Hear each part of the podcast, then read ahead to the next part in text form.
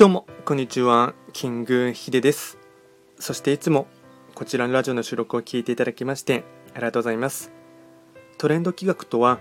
トレンドと企画を掛け合わせました造語でありまして主には旧世企画とトレンド流行社会情勢なんかを交えながら毎月定期的にですね運勢なんかについて簡単にお話をしております。で今回はですね毎日の日々の更新のものでして暦のメッセージをですねやっていきたいかなと思います。今日がですね5月12日の金曜日ですね。えっ、ー、と暦で見ていきますとカノエカノエ馬一泊水星の一日になります、まあ、いわゆる花金ですね。まゴールデンウィーク明けなので、まあ、今日乗り切ればですね、まあ、おそらく多くの方が明日からまた休みに入るかなと思いますので、まもう一踏ん張りかなと思います。ではですね、早速今日のですね、メッセージといたしましては、とテーマは、土の変化は季節を先回りしている。日本人の生活から土の存在が薄れたのは、それほど昔の話ではありません。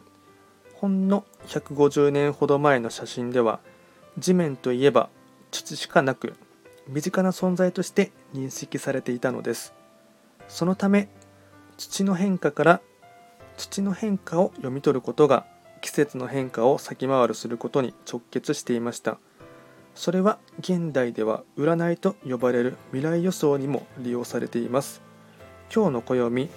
ミミズイズルミミズイズルもそこから生まれた表現なのです。土の変化は季節を先回りしているになってきます。で今日ですね少しあの、まあ、歩いていく時とかにですねアスファルトの地面ではなくてちょっとですね植物を見るとかその下の土を観察してみるとかあとは散歩している人とかでしたらそういった土に意識してみていただきますとそれがですね、まあ、ある種季節の先回りっていうところがありますのでそれをですね見ていただいて何かが読み取るっていうよりかはちょっとですね、そこにフィルターをですね、自分というフィルターを通して見てみるっていうですね、認識するっていうこともですね、一つ大事なことかなと思います。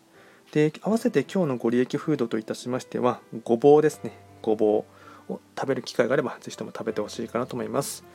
あとは毎度ながらですね、その日の非番を見ながら、フリートークしていこうかなと思いますが、今日は一泊水星中級の一日ですね。えっ、ー、と、まあ、気になるところというか気をつけてほしい方はですね北の場所に落ちている六白金星ですね、まあ、六白金星の方は、まあ、若干プチ貫入というところもありますしあとはですね、えっと、破壊札と案件札も食らっているところがありますので、まあ、少しですね予想外な展開とかあとはなかなか自分の思い通りには行きづらいっていうところもありますので、まあ、その辺りをですね、まあ、ちょっと加味していただきながら、もしかしたら人との衝突とかですね意見の食い違いなんかでストレスなんかも感じやすいかなと思いますがそこは少し自分自身が、ま今日はそういった運勢であるということをですねあの理解していただいて、まあ、あまりですね側通さないっていうことはある種ですね大事かなと思いますので少し、うん、その辺りはですね処方箋として理解してほしいかなと思います。では今回はですね「カノエ馬一泊水星」ということで簡単にお話をいたしました。こちらのラジオでは随時質問とかあとはリクエスト等は受付しておりますので何かありましたらお気軽にレターで送っていただければなと思いますそれでは今回も最後まで聴いていただきましてありがとうございました。